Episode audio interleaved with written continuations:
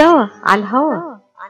سوا عطول سوا على الهوا. يأتيكم عبر أثير إذاعة. صباح الخير. صباح الخير. أمريكا. أمريكا من يوم اللي اتكون يا وطني الموج كنا سوا.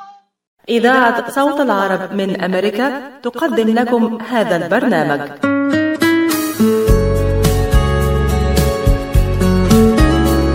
القهوة عالم يجمعنا بناس نشوفها نحبها ومن جوه قلوبنا تفوت.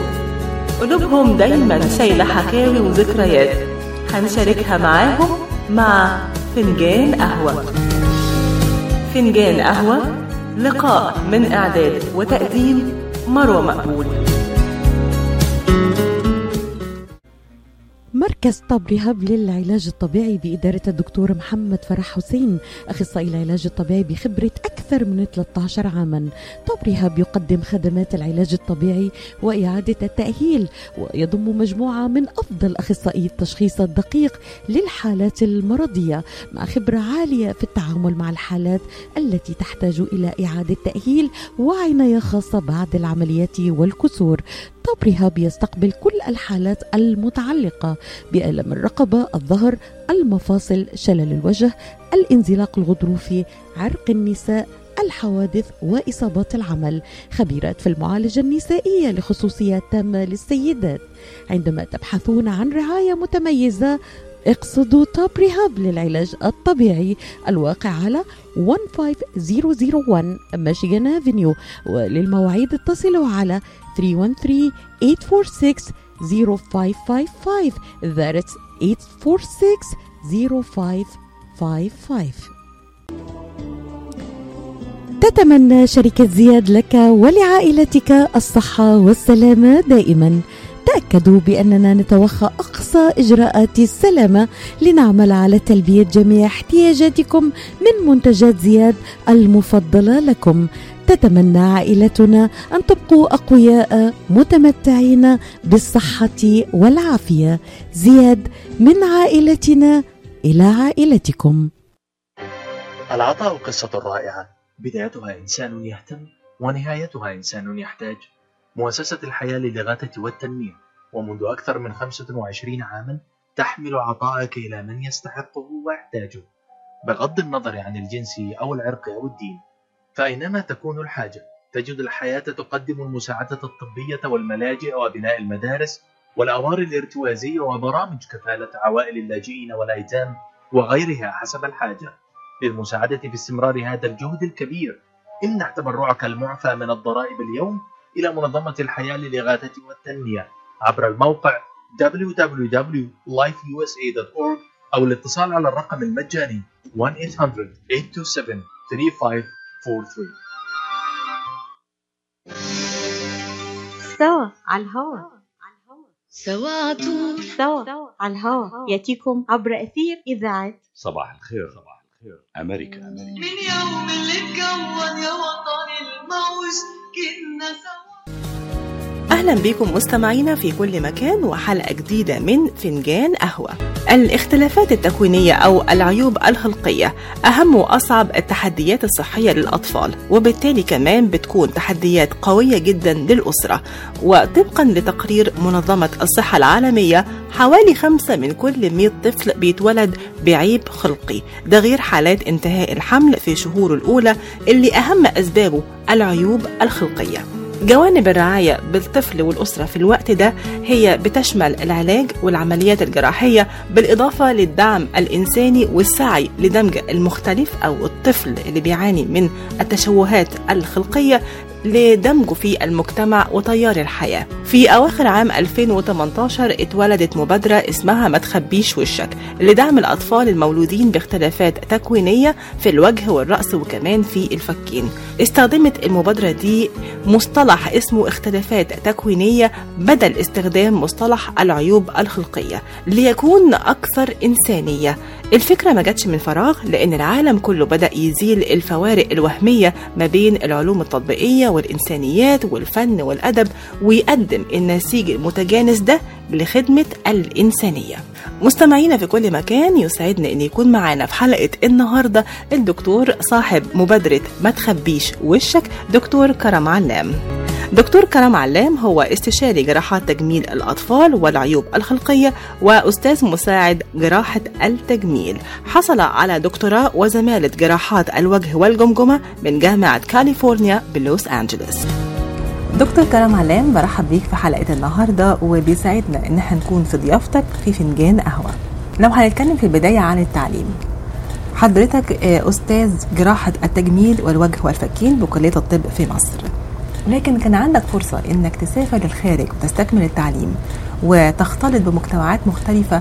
اتعاملت مع نوع من الجراحات حساس جدا جدا. هو جراحة آه، تجميل مش لأي حد. جراحة تجميل لحد بيهمنا قوي وحد بيوجعنا قوي قوي. هو آه، تجميل الطفل وفي منطقة حساسة جدا. هو الوجه سواء إحنا بنتكلم على تجميل للفكين بنتكلم عن تجميل تشوهات الوجه بشكل عام أو تشوهات الرأس. كلها في منطقة حساسة جدا بالنسبة للطفل مش لأي حد. عايزين نعرف من حضرتك في البداية آه، فرصة التعليم آه، في الخارج. حضرتك آه، كنت موجود ثلاث سنوات في أمريكا وأعتقد سنة ونص آه، في في ألمانيا. كمان كان عندك فرصة إنك تكون في المجتمعات العربية. آه، سواء في الخليج أو في مصر تناول المجتمعات المختلفة بمختلف تنوعها الثقافي. آه، بتتعامل إزاي مع آه، الطفل في الحالات دي؟ الحالات اللي بيعاني فيها من العيوب الخلقية أو زي ما حضرتك بتقول دايما أو حابب إنك تطلق عليها الاختلافات التكوينية. الحقيقة أنا لما قررت إن أنا أتخصص في المجال ده دورت على على أحسن الأماكن اللي ممكن يكون فيها التدريب المتميز. ولقيت إن تقريبا كان أحسن مكان هو المكان اللي أنا رحت فيه في جامعة كاليفورنيا لوس أنجلوس. واحد من المؤسسين الفعليين في التخصص ده ويشار إليهم بالبنان عالميا يمكن على رأس الهرم حاليا.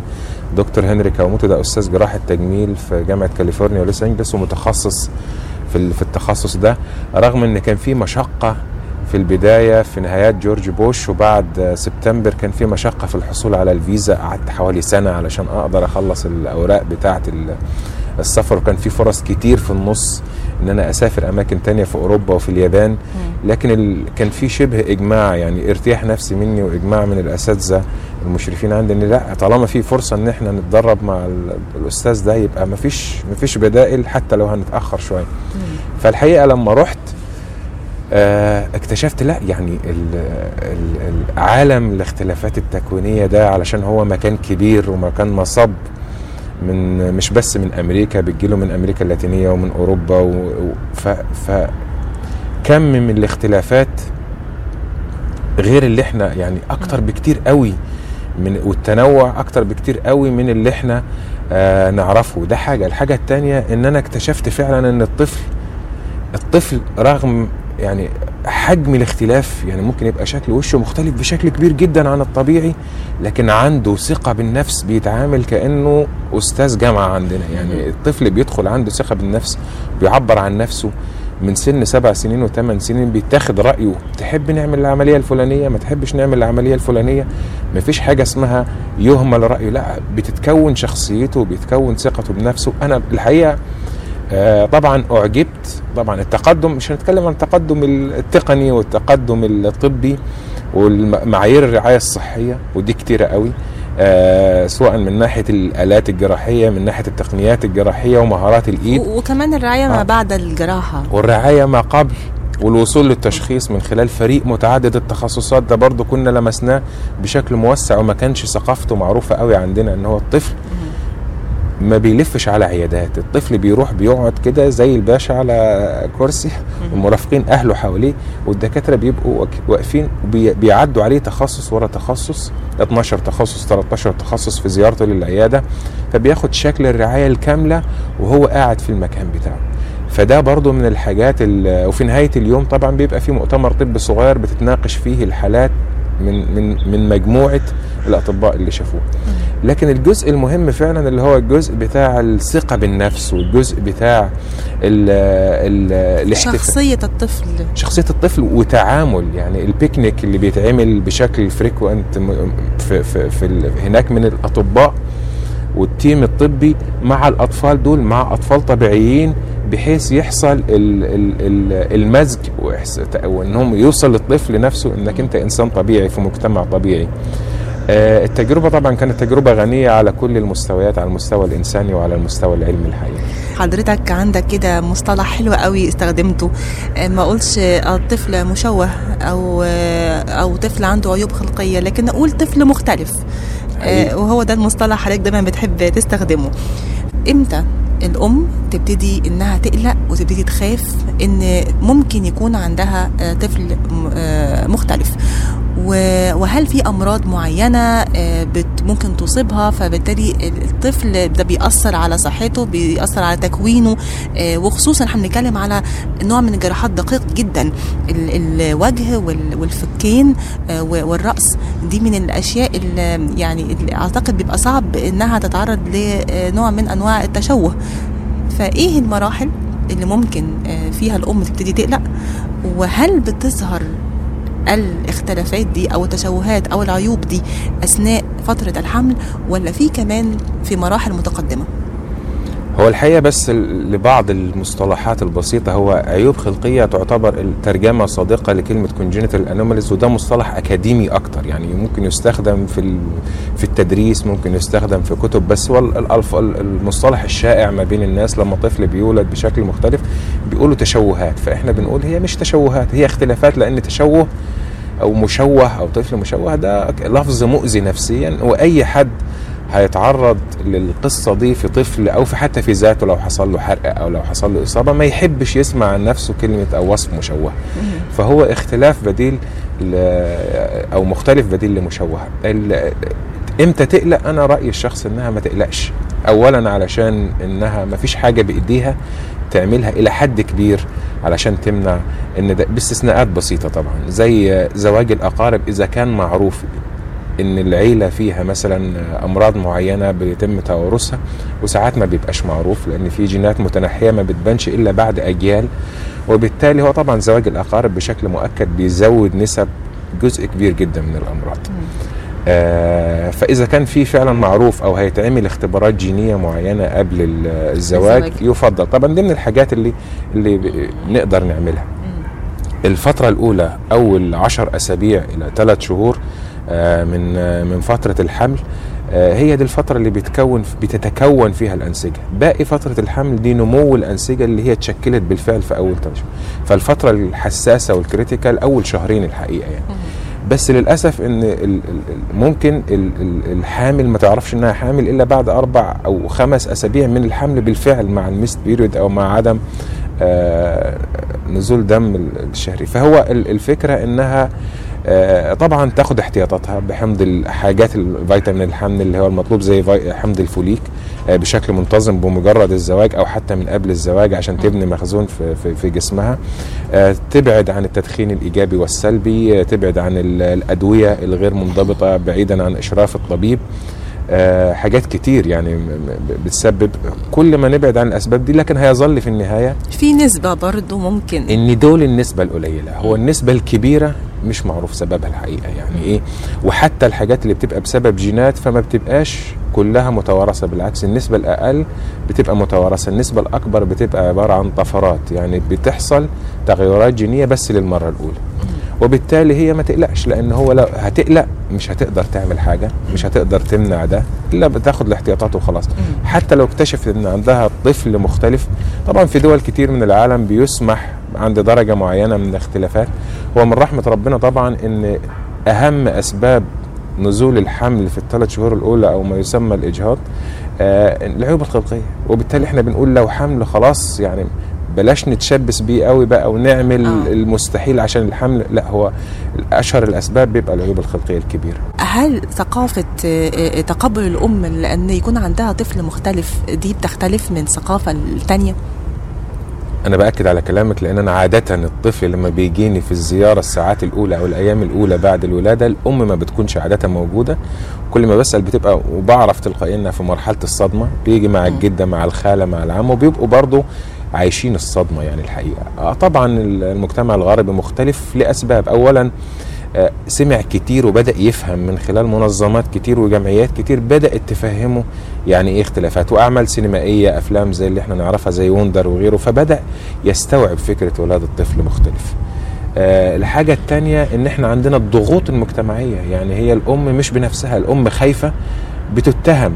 يعني أنا بيجوني برضه بيقولوا علشان هي اتفرجت مش عارف على إيه علشان هي بصت على أرنب عشان هي توحم فدايما الأم خرافات دايما الأم الخرافات كمان مرتبطة بالأم. أنت عشان أنت كنت بتبصي على لعب الأطفال عشان أنت كنت فهو دايما هي متهمة.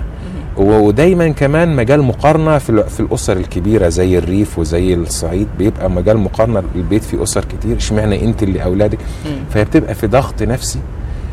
هي مش مستوعبة شيء لأنها زي ما بتشوف بقى القصص والأفلام والكتب والصور ونفسها بقى الطفل الجميل اللي بيضحك وبت... لما تلاقيه مختلف هتتصدم جزء علشان هو مختلف عن توقعاتها والجزء الثاني علشان هي متوقعة من المجتمع نفسه يتنمر ضدها قبل ما يتنمر ضد الطفل ويحملها ذنب ومسؤولية هي مش مسؤوليتها ولا ذنبها ولولاد الطفل مختلف. الحقيقة وهنخرج معاكم مستمعينا لفاصل اعلاني ونرجع لكم تاني ونكمل اللقاء مع دكتور كرم علام استشاري جراحات تجميل الاطفال والعيوب الخلقيه وأستاذ مساعد جراحة التجميل. مركز طب رهاب للعلاج الطبيعي بإدارة الدكتور محمد فرح حسين أخصائي العلاج الطبيعي بخبرة أكثر من 13 عاما. طب رهاب يقدم خدمات العلاج الطبيعي وإعادة التأهيل ويضم مجموعة من أفضل أخصائي التشخيص الدقيق للحالات المرضية مع خبرة عالية في التعامل مع الحالات التي تحتاج إلى إعادة تأهيل وعناية خاصة بعد العمليات والكسور. طب رهاب يستقبل كل الحالات المتعلقة بألم الرقبة، الظهر، المفاصل، شلل الوجه، الانزلاق الغضروفي، عرق النساء، الحوادث وإصابات العمل. خبيرات في المعالجة النسائية لخصوصيات تامة للسيدات. عندما تبحثون عن رعاية متميزة اقصدوا توب ريهاب للعلاج الطبيعي. الواقع على 15001 ميشيغان افنيو وللمواعيد اتصلوا على 313 846 0555 That's 846 0555 تتمنى شركة زياد لك ولعائلتك الصحة والسلامة دائما. تأكدوا بأننا نتوخى أقصى إجراءات السلامة لنعمل على تلبية جميع احتياجاتكم من منتجات زياد المفضلة لكم. تتمنى عائلتنا أن تبقوا أقوياء متمتعين بالصحة والعافية. زياد من عائلتنا إلى عائلتكم. العطاء قصة رائعة. بدايتها إنسان يهتم ونهايتها إنسان يحتاج. مؤسسة الحياة للإغاثة والتنمية. ومنذ أكثر من 25 عاما تحمل عطاءك إلى من يستحقه ويحتاجه. بغض النظر عن الجنس أو العرق أو الدين فأينما تكون الحاجة تجد الحياة تقدم المساعدة الطبية والملاجئ وبناء المدارس والأوار الارتوازية وبرامج كفالة عوائل اللاجئين والأيتام وغيرها حسب الحاجة. للمساعدة باستمرار هذا الجهد الكبير امنح تبرعك المعفى من الضرائب اليوم إلى منظمة الحياة للإغاثة والتنمية. عبر الموقع www.lifeusa.org أو الاتصال على الرقم المجاني 1-800-827-3543 سوا على الهوا. سوا عطول سوا على الهوا. يأتيكم عبر أثير إذاعة صباح الخير. صباح الخير. أمريكا. أمريكا. من يوم اللي اتكون يا وطن الموج. كنا سوا. دكتور كرم علام استشاري جراحات تجميل الأطفال والعيوب الخلقية أستاذ مساعد جراحة التجميل. أعتقد إحنا في المرحلة دي بنبقى محتاجين نأهل الأم تتعامل إزاي مع الطفل قبل ما أعتقد نتعامل مع الطفل نفسه. فهل ده موجود في مجتمعنا العربي؟ هو السوشيال وركر أو ال- ال- ال- المفروض يكون عليه دور التعامل النفسي الحقيقة ده مش موجود في في في في المجتمعات بتاعتنا إلى حد كبير. لكن إحنا بنحاول كأطباء من التخصصات المختلفة اللي بتتعامل مع الموضوع نأدي الجزئية دي أو نأدي الدور ده بإن إحنا نفهمه. آه وبنحبس دايما إن هو بمجرد اكتشاف المشكلة أثناء الحمل يشرفونا بالزيارة علشان نتكلم ونفهمهم حدود المشكلة المشكلة إيه. معظم الأطفال دول هم بيخافوا إن الطفل يبقى معاق ذهنيا. بنقول لهم إن معظم المشكلات دي ما بيبقاش معاق ذهنيا طبيعي شكله هيبقى مخيف. بنقول لهم إن شكله مش هيبقى مخيف. ومعظم الحاجات دي برضو بيتصلح وبيقرب من الطبيعي. آه فحاجات كتير جدا. طب كل طفل هيخلفوه فبتبقى أسئلة كتير جدا وقلق. في ذهن الأسرة فإحنا بنقول بمجرد ولادة الطفل وإن هو يحتمل إن هو يروح للدكتور في زيارة أو حتى أثناء الحمل يستحسن إن إحنا نرتب زيارة عشان كل الأسئلة اللي في دماغنا نسألها وناخد عنها استفسارات. فده بيهدي بشكل كبير آه، قلق الأم لما بيشوف بيسمع ويشوف صور لأطفال عملت عمليات فبيستريح يبتدوا يستريحوا فعلا نفسيا.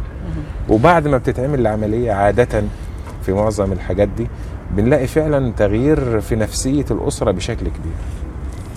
ال- الطب والتطورات اللي بنسمعها كل يوم عن الطب الحديث آه، وخصوصا في مجال الجراحة هل في اختلافات آه، صعب جدا على التدخل الجراحي إن هو آه، يعالجها؟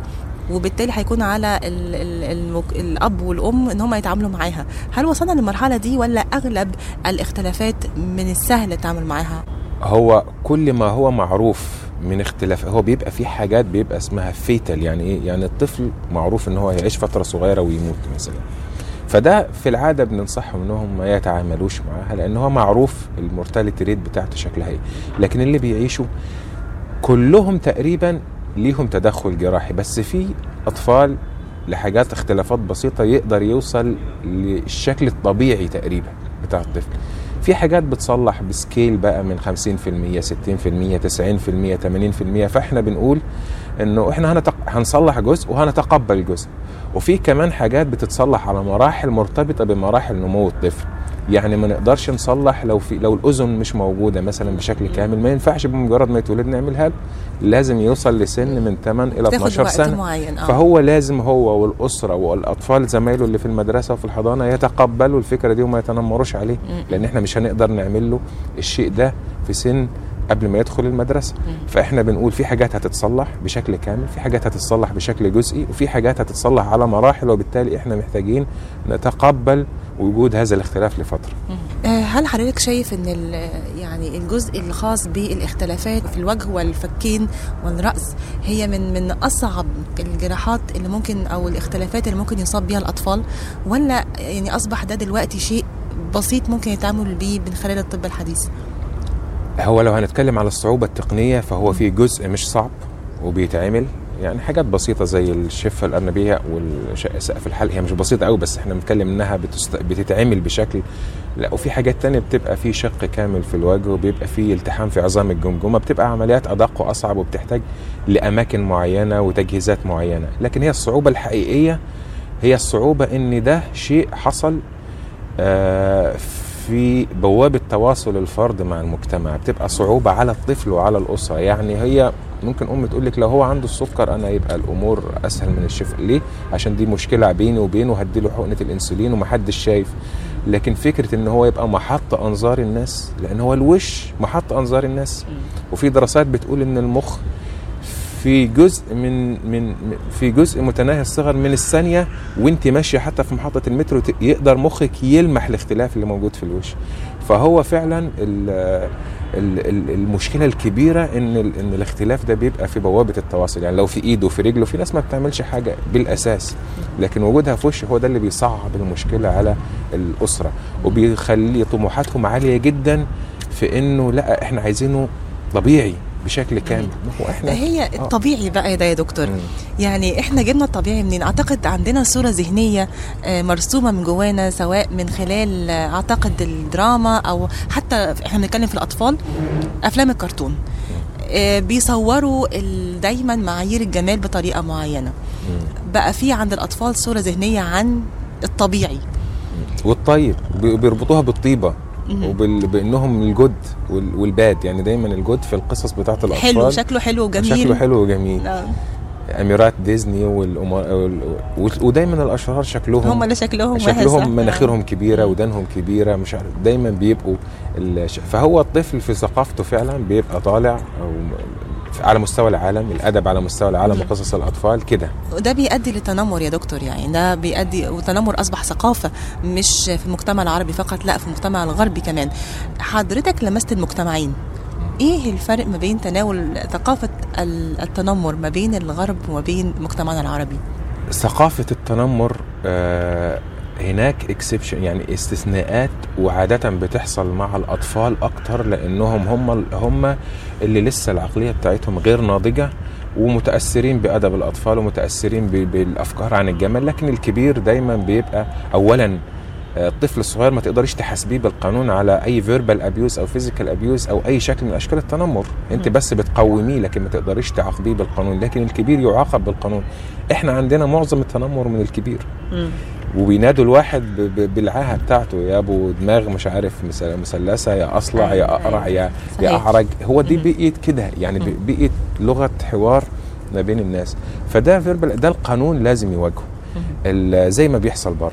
الحاجة التانية برضو في, في, في إنهم بدأوا يدوروا بقى على ال components عن مكونات المشكلة إيه. طيب إحنا دلوقتي عندنا الأطفال. لا إحنا في الأطفال بقى هنعمل لهم أفلام أطفال تقنعهم بالاختلافات زي Wonder هنعمل لهم مشروع هناك اسمه Doll Like Me Doll Like Me بيعملوا عرايس فيها كل شكل الاختلافات عروسة عندها شفة أرنبية عروسة عندها وحمة دموية عروسة عندها لابسة نظارة عشان عروسة مم. وحاطة سماعات مش عروسة لازم بهاق. تبقى آه. باربي وتبقى شكلها حلو. ولابسه حلو لا في هو ال community هو فيه اختلافات فإحنا متقبلين إن الاختلافات دي ممكن تبقى طيبة وجميلة وخيرة فإحنا قصص أطفال كتيرة عن الحاجات الاختلافات اللي بالشكل ده أغاني. فهو بدأوا كل الحاجات اللي بتأثر لا شعوريا مش الوعظ المباشر مش هنقول له في المدرسة صح وغلط لا إحنا هنقنعه بالحاجات المكونات بتاعه ثقافته اللي هو بيطلع بيها إن ده جزء من الطبيعي وجزء من الحاجات الحلوة اللي موجودة في المجتمع تتقبلها. إحنا لسه بقى مشوار إحنا عايزين بقى نبدأ في الحاجات دي ونعمل كده لأن للأسف الدراما بتاعتنا حتى اللي عنده اختلاف بيستغلوا في الدراما في إن هو يضحك الناس عليه. للأسف الشديد. في ناس ممثلين لحد النهارده. لحد النهارده إحنا بنستخدم ده الممثل نفسه ده. بيقبل إن هو يطلع علشان تخين شوية ولا علشان عنده حاجة في وشه ولا علشان صوته مختلف. يبقى هو مسار سخرية و و و وتنكيت من ال- في في- من المادة بتاعة الفيلم نفسها المادة الكوميدية وده شيء سيء. إحنا كمجتمع أنا عندي طفل وبالفعل أنا متعايشه والأطفال دول على فكرة آه، بيبقوا أقوياء. يعني هم عندهم قوة في شخصيتهم آه، من أكتر من أي حد تاني. بس محتاجين مننا إحنا إن إحنا نتفهمهم ونتقبلهم ك- كمختلفين. فليه إحنا مش بنتحرك؟ اتجاه ده غير لما تكون في حاجة قوية قوي بتحركنا. يعني تبقى قضية رأي عام تبقى يو فيديو اتعمل على اليوتيوب فعمل مشاهدات كبيرة جدا فالناس تبدأ تاخد خطوة وتتعاطف. ليه التعاطف مش موجود من البداية؟ هو إحنا مش حاسين بيه مبدئيا ده الجزء الأهم من المشكلة. إحنا مش مش حاسين بحجم المشكلة لأن إحنا هم بيختاروا الطريق الأسهل. الأسر والأطفال بيختاروا الطريق الأسهل اللي هو الانعزال عن المجتمع.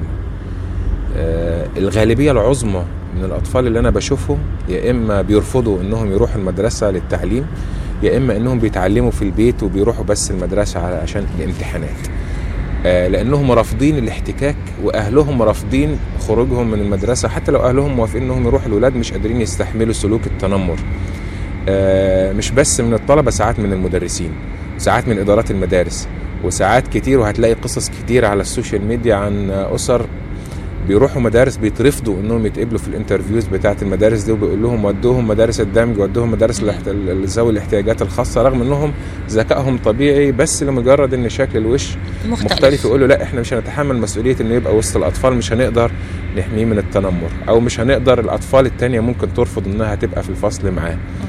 فهو ده جزء بيخلي إن في نسبة كبيرة منهم بيقعدوا في البيت بقى مش بيحتكوا بالمجتمع فهو جزء مختفي إحنا مش مش حاسين بحجم المشكلة لأن المشكلة مش طالعة.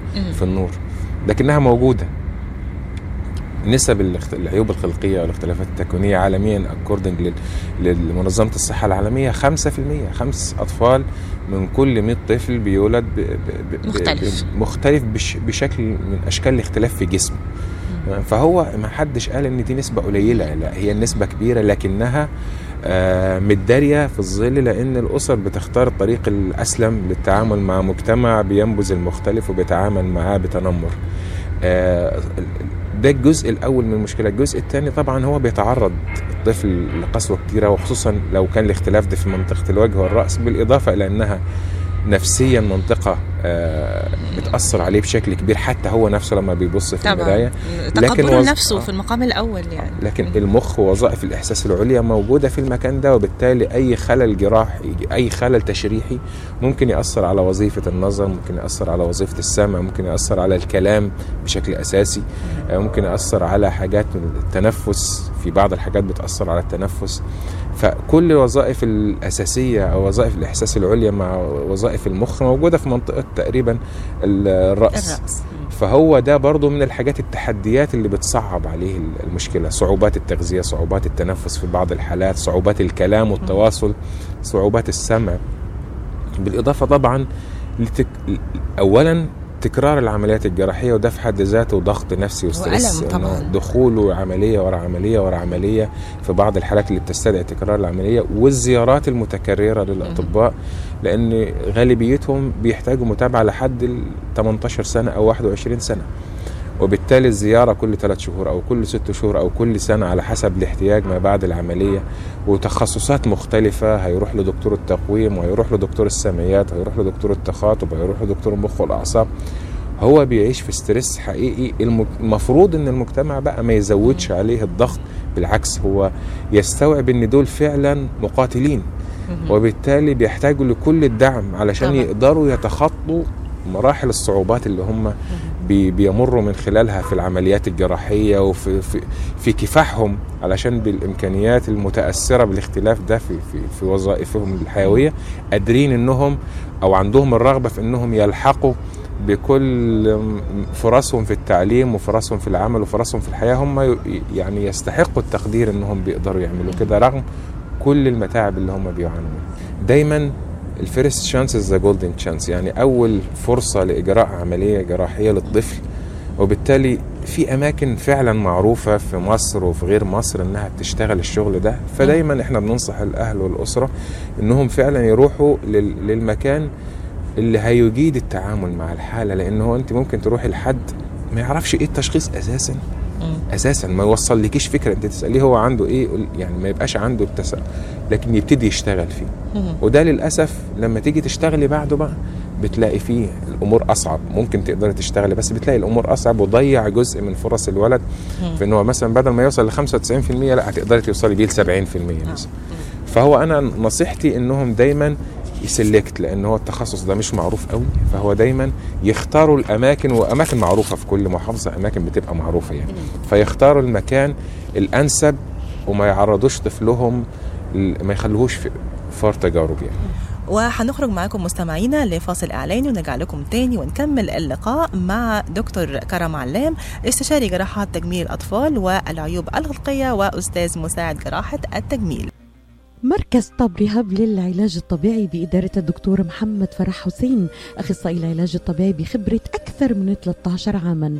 طب رهاب يقدم خدمات العلاج الطبيعي وإعادة التأهيل ويضم مجموعة من أفضل أخصائي التشخيص الدقيق للحالات المرضية مع خبرة عالية في التعامل مع الحالات التي تحتاج إلى إعادة تأهيل وعناية خاصة بعد العمليات والكسور. طب رهاب يستقبل كل الحالات المتعلقة بألم الرقبة، الظهر، المفاصل، شلل الوجه، الانزلاق الغضروفي، عرق النساء، الحوادث وإصابات العمل. خبيرات في المعالجة النسائية لخصوصيات تامة للسيدات. عندما تبحثون عن رعاية متميزة اقصدوا توب ريهاب للعلاج الطبيعي. الواقع على 15001 ميشيغان افنيو وللمواعيد اتصلوا على 313 846 0555 That's 846 0555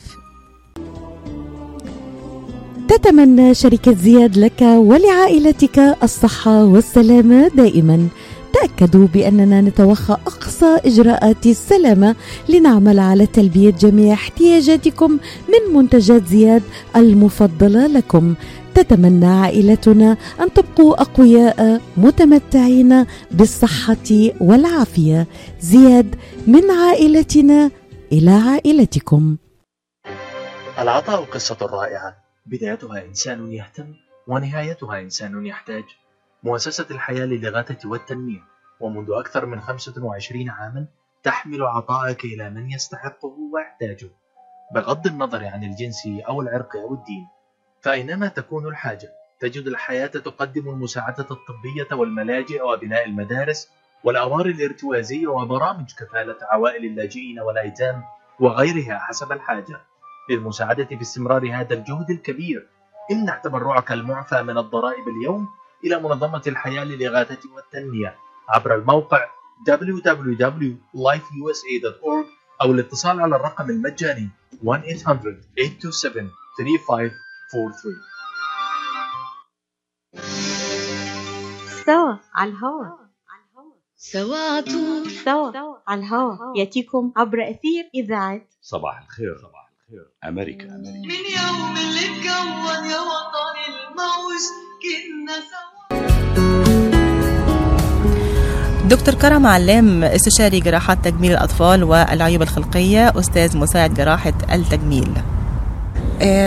دكتور حضرتك صاحب مبادرة آه، ما تخبيش وشك. آه، المبادرة دي حضرتك بدأتها إمتى؟ أولا هي من اسمها من اسمها ما تخبيش وشك. هي ممكن تكون لأصحاب الاختلافات أو حتى ممكن يكون إنسان صحيح لكن هو آه، مش حابب شكله مش حابب حاجة معينة. ما تخبيش وشك. كلمة عميقة جدا جدا. آه، عايزين نعرف بداية المبادرة كانت إمتى وفين. بداية المبادرة كفكرة ال- الأجواء اللي إحنا اتكلمنا عنها لما إحنا لقينا التعامل المختلف آه، للطفل بره مصر وخصوصا في أمريكا والمنتج بتاعه شكله إيه؟ شكله فعلا مختلف على مستوى التعليم وعلى مستوى الثقة بالنفس. ف... فبدأنا ناخد ناخد الملامح بتاعه الجهد اللي بيبذل ده والأشكال بتاعه الجهد اللي بيبذل ده ونبتدي بقى نحاول نمصرها ونعربها عندنا ونعمل ننادي بحاجات بالشكل ده من أول المسمى. الحقيقة المبادرة في البداية كان اسمها وجه مختلف مش مشوه. وصاحب الاسم الجميل المقترح ده حد من الفريق بتاع صوت آه، العرب في أمريكا الأستاذة مروة. هي اللي اقترحت التغيير- الحمدي. آه اللي اقترح التغيير الاسم. هو فعلا اقتراح موفق جدا يعني. آه لكن هي المبادرة ده ال- ال- اللي هو الابريفيشن المختصر لكن هي مم. مبادرة دعم الأطفال ذوي الاختلافات التكوينية في الوجه والجمجمة. وهو طويل شوية عشان كده إحنا اخترنا نقصر الاسم. فهو آه المبادرة بدأت من حوالي سنة ونص. آه بدأنا فعلا هدفها هدفها كان؟ هدفها جزئين. الجزء الأول فعلا توفير الرعاية الصحية بالشكل الأمثل للأطفال اللي عندهم اختلافات تكوينية في الوجه والجمجمة من خلال آه، فريق عمل متعد متكامل التخصصات. ودي ثقافة جديدة شوية على مجتمعنا في أماكن محدود معدودة موجودة في جمهورية مصر العربية. الحاجة التانية استضافة بشكل متكرر أكتر من مرة في السنة لأساتذة آه، لامعين في مجال التخصص ده علشان يجوا يعالجوا الحالات المستعصية اللي بتستدعي فعلا السفر للخارج. ده الجزء الطبي لكن الجزء المكمل لأنه في النهاية الفكرة مش في إجراء العملية وبس الفكرة في إن إحنا normalization of life يعني إحنا إزاي يدخل في تيار المجتمع إنسان طبيعي قبل العملية والأسرة والطفل بالعملية الجراحية وبعد كده برضو لازم نرفع ثقته بنفسه حتى لو عنده بعض الاختلاف إن هو يدخل في المجتمع ويحتك بالمجتمع وما يخبيش وشه. لازم الناس كلها تشوفه ويبقى عنده ثقة في نفسه إن أنا جميل وإن أنا حتى لو أنا مختلف ده مش معناه إن أنا أستخبى منك. أنا ما. ما عملتش حاجة غلط تستدعي إن أنا أستخبى منك. مم. أنا هطلع نخلي في- عنده شخص يعني ثقة بنفسه ثقة بنفسه. نفس ثقافة الطفل اللي إحنا اتكلمنا عنها في بداية الحلقة اللي هو الطفل الغربي اللي هو بيلاقي كل الدعم من الأسرة لأن هم فاهمين ومدركين وعندهم الوعي. فإحنا بنحاول من خلال المبادرة دي أعتقد يا دكتور إن إحنا كمان نولد الوعي ده عند ال- الآباء والأمهات اللي ما عندهمش الوعي ده في الثقافة العربية. وعند الطفل نفسه إحنا عايزين نقول له أنت عندك قدرات جسدية وعندك قدرات ذهنية وعندك ذكاء اجتماعي وعندك ذكاء آه، في كل شيء في كل مناحي الحياة. ما تقفلش على كل ده بالمفتاح لمجرد إن أنت شايف إن وشك مختلف شوية عن معايير المتعارف عليها اجتماعيا إنها طبيعي. بالعكس في ناس في أشهر عالم بيولوجي دلوقتي في في العالم وبيسموه skull expert يعني خبير الجمجمة في أمريكا واخد أكتر من دكتوراه من أكتر من جامعة عنده واحدة متلازمة اسمها Treacher Collins من أكثر المتلازمات العيوب الخلقية في الوجه الجمجمة عنفا بتأثر بشكل ضخم على التنفس. ورغم كده هو شغال في نقطة مرضه يعني هو شغال أبحاث على الجينات في نقطة مرضه وبيعمل أبحاث بشكل متقدم جدا ومصر إن هو يهزم مرضه بنفسه يعني هو شغال علشان بيحاول يمنع. يحمي الأجيال اللي جاية من إنها هيحصل لها نفس المشكلة فإحنا عايزين النماذج دي في ال- في المجتمع العربي بتاعنا يعني. مهم. أعتقد هي أول مبادرة يا دكتور على مستوى ال- العالم العربي صحيح مبادرة ما تخبيش وشك إن تكون فيها تقدم الوعي بالشكل ده المتكامل للأسرة الع- المصرية أو الأسرة العربية. فدي المبادرة الأولى من نوعها. إحنا ما نقدرش نقول كده لكن إحنا بنتخيل لكن هو طبعا كان في جزئيات فيما يخص الرعاية الصحية في أماكن بتقدم الرعاية الصحية فيما يخص مواجهة التنمر طبعا في اليونسكو بدأ يعمل شغل والدولة بدأت تعمل شغل عن عن حملات ضد التنمر بس إحنا ركزنا على النقطة اللي هي بتاعت منطقة بوابة التواصل دي وبنحاول نديها بشكل متكامل. كل شيء إحنا من أول ما الطفل يتشخص أثناء الحمل لحد ما يبقى سنه 21 سنة ويبتدي شغله ويبتدي حياته الطبيعية ويبتدي علاقاته الاجتماعية والصداقات والارتباط والجواز وال... وكل مناحي الحياة تبقى طبيعية. هو ده الفترة اللي إحنا حابين نشتغل عليها بشكل متكامل. مش هدفنا بس الجراحة. الجراحة مرحلة من المراحل وآلية من الآليات اللي هدفها إنها تخليه إنسان حاسس إن هو إنسان طبيعي في المجتمع زيه زي أي حد تاني. آه، المبادرة لقت دعم من بعض الشخصيات العامة ومن بعض الفنانين في مصر. حضرتك آه، شايف إنك ممكن تاخد كمان آه، المبادرة لمستوى تاني وأماكن تانية وتاخد دعم من شخصيات تانية أو في آه، نقدر نقول نوصلها لل- للمجتمع العربي كمان والغربي؟ هو طبعا المجتمع الغربي إحنا هو عنده الحقيقة الفكرة دي بس كويس جدا إن هو يشوف كمان النموذج ده في مصر. يعني هو شيء مشرف إن إحنا يبقى عندنا نموذج مكافئ للنموذج الغربي ونقول له إن إحنا عندنا النموذج ده في مصر وفي الدول العربية. آه في طبعا ال ال ال الهدف ال الأساسي للرسالة إن كل إنسان سواء عنده اختلافات أو ما عندهوش أو عنده طفل مختلف أو ما عندهوش يحس بمشكلة الأطفال دول ويبتدي يتعامل معاهم بشكل إنساني وما يبتديش ينظر لهم نظرة إنك أنت أقل في الحقوق طالما أنت مختلف في الشكل. مين بقى اللي بيوصل الرسالة دي؟ بالتأكيد الإعلام والصحافة والفنانين والناس اللي لهم جماهير ومتابعين أقدر على انها إنهم يوصلوا الرسالة للمجتمع من الطبيب. الطبيب أقدر شوية في الناحية الفنية إن هو يعمل عملية لكن اللي يقدر يوصل الرسالة للناس هم أكثر الناس معرفة السليبرتيز المشاهير اللي هم يعرفهم الناس بشكل أكتر فدعم المبادرة أو إلقاء الضوء عليها من إعلاميين أو من صحفيين أو من ممثلين أو من أي شخصية عامة معروفة لها متابعين ده في النهاية بيصب في مصلحة المبادرة وبيصب في مصلحة الطفل وبيصب في مصلحة خلق مجتمع أكثر إنسانية لأن هو الكبير برضه ممكن يبقى عرضة للاختلاف في حوادث الحياة في ال- في المشاكل اللي بتحصل كل يوم ممكن تحصل له أي حادث يأثر على وشه هيخليه مختلف. فما يبقاش محط أنظار الناس فما يبقاش حتى بنظرات ال- الشفقة وال- أو السخرية أو التهكم أو إنهم ينادوا أوقات عليه. كمان يا دكتور إحنا بنعمل غلطة اللي بنعطف قوي بزيادة يعني على آه، الشخصيات دي أو على الأطفال دول وهم ممكن إحنا بنفكر إحنا بنساعدهم أو بندي لهم سبورت بس إحنا في المقابل آه، بنأذيهم نفسيا وإحنا مش واخدين بالنا. بنأذيهم وبنأذي الأسر لأن هو التعامل معاه يتم التعامل كطفل طبيعي يعني يعني يتساوى نظرة الخوف والابعد وده حاجة مشهورة في في الثقافة اللي مش معروفة بعض الناس بتفتكر إن الطفل اللي شكله مختلف شوية طفل عنيف أو طفل مؤذي أو عنده حاجة معدية فابعد أطفالك بسرعة أو ما تروحش ناحية البتاع ده.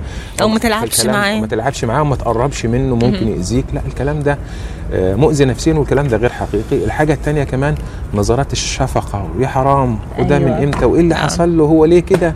الكلام ده كله موازي أو مساوي تقريبا في درجة الأذى النفسي؟ تكرار السؤال. هو ماله؟ هو ماله كده؟ طب إيه اللي عمل فيه كده؟ ألف سلامة. الكلام ده كله المبالغ فيه. مشاعر ال- الشفقة المبالغ فيها واكيد مؤذية برضه. بيسمعوها كتير قوي. يعني لما يتكرر ان أنا أسمع ابنك إيه اللي حصل له؟ طب أنت عملتي إيه؟ علشان ممكن تكون خوف مثلا ام خايفة إنها تكرر نفس التجربة ف تاخد الدرس من الأم اللي عندها طفل آه، مثلا عنده آه، اختلافات أو كده. فده بيبقى فضول من ناحية تانية. ما هو الفضول ده يدوروا عليه بقى عند عند طبيب أو يدوروا عليه بقى في ال في, ال في بس بلاش سؤال يعني بلاش نسأل. بلاش سؤال لأن هو مش هينفع إن كل الناس تسأل فالأم برضه عندها طاقة احتمال وعندها ضغوط. وفي اختلافات آه. كمان يعني مش لازم اللي هي مرت بيه كمان أنت تمر بيه في حالات كمان طبيا مختلفة. يعني فبالتالي اللي أنت فضولك آه، كأم يعني عشان تتجنبيه هو مش هيفيدك ممكن في المقام الأول. هو هو ده ممكن يقاس ب ب بقياس شخصي بسيط. لو حد اتعور جرح بسيط وعنده غرز في وشه وطلع من بيته أنجز يومه في العمل من غير ما يبقى محط أنظار الناس أو طلع من بيته وكل الناس بتبص له إيه ده اللي حصل؟ إيه اللي عمل لك كده؟ إيه هو شعوره النفسي في آخر اليوم. هو يحط نفسه رغم إن ده قياس بسيط. وجرح مش صحيح. اختلاف تكويني لكن هو لو حط نفسه هو يتمنى إن هو يطلع من بيته ويرجع محدش يسأله إيه اللي في وشك يعني يعيش مع الناس ويتعايش معاهم من غير ما حد يبص له. أو يركز فهو. هو كل الناس نفسها في كده والأم نفسها في كده والطفل نفسه في كده رسالة منك يا دكتور بقى في الآخر لكل مستمعينا سواء بما يخص المبادرة آه، وإزاي نقدر نحافظ على ولادنا اللي بيعانوا من الاختلافات هم هيعانوا لو إحنا خليناهم يعانوا وهيحسوا إنهم طبيعيين لو إحنا تعاملنا معاهم بشكل طبيعي. آه عظماء كتير جدا في مصر وفي غير مصر كانوا فاقدي البصر وكانوا عندهم آه الشلل النصفي وعند وحاجات كتيرة جدا. أشهر عالم فيزياء في في العالم كان كان ما بيتحركش أي جزء من آه، من- جسمه غير راسه بس. وقلب الدنيا وقلب المعايير في خلال السنوات اللي فاتت دي في النظريات بتاعته في تفسير نشأة الكون وفي تفسير حاجات جديد كتير جدا. فإحنا بنقول إن العجز مرتبط بإرادة. عجز إرادة مش أي حاجة تانية. وبالتالي طفلك إنسان طبيعي. إحنا بنقول إن أش أصعب مهنة بتعتمد بشكل أساسي على الشكل هي الإعلام والتلفزيون والسينما. لأنها محط أنظار. فإحنا بنلاقي في أمريكا لو حد شاف فيلم جوكر البطل عنده شفة أرنبية أبطال كتير جدا في كرة السلة وفي الإعلام وفي كندا وفي أستراليا وفي أمريكا عندهم مولودين باختلافات تكوينية وشغالين في السينما وشغالين في الإعلام. ده معناه إن إحنا التحدي وصل لمرحلة إن إحنا هنشتغل الشغلانة اللي معتمدة بالأساس على شكل الوش وجاذبية الوش.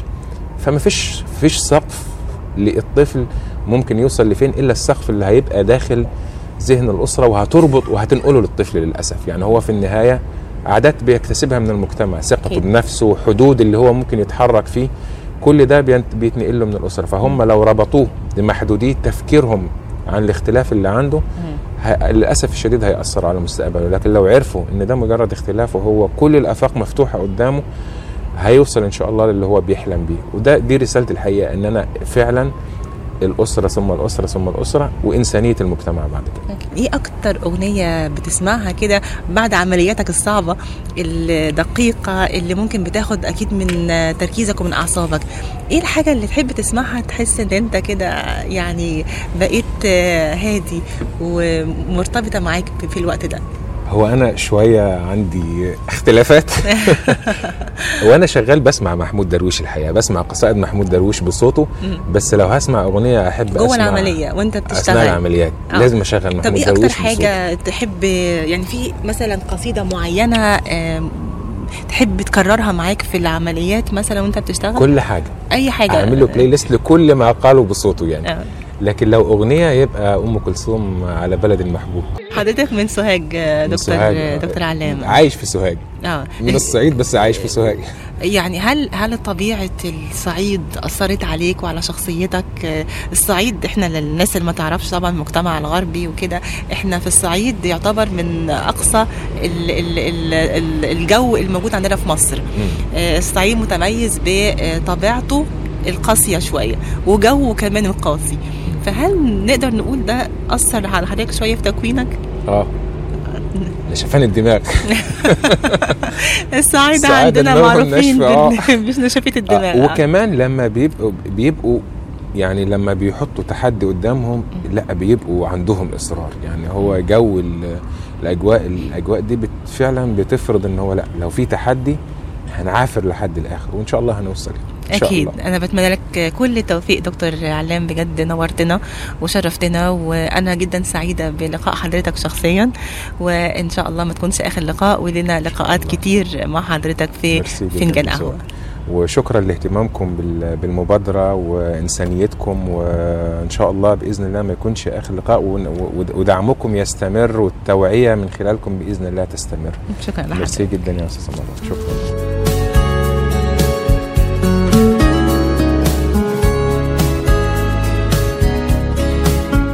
شكرا لكم مستمعينا. على وعد بلقاء يتجدد من فنجان قهوة. فنجان قهوة لقاء من إعداد وتقديم مروة مقبول.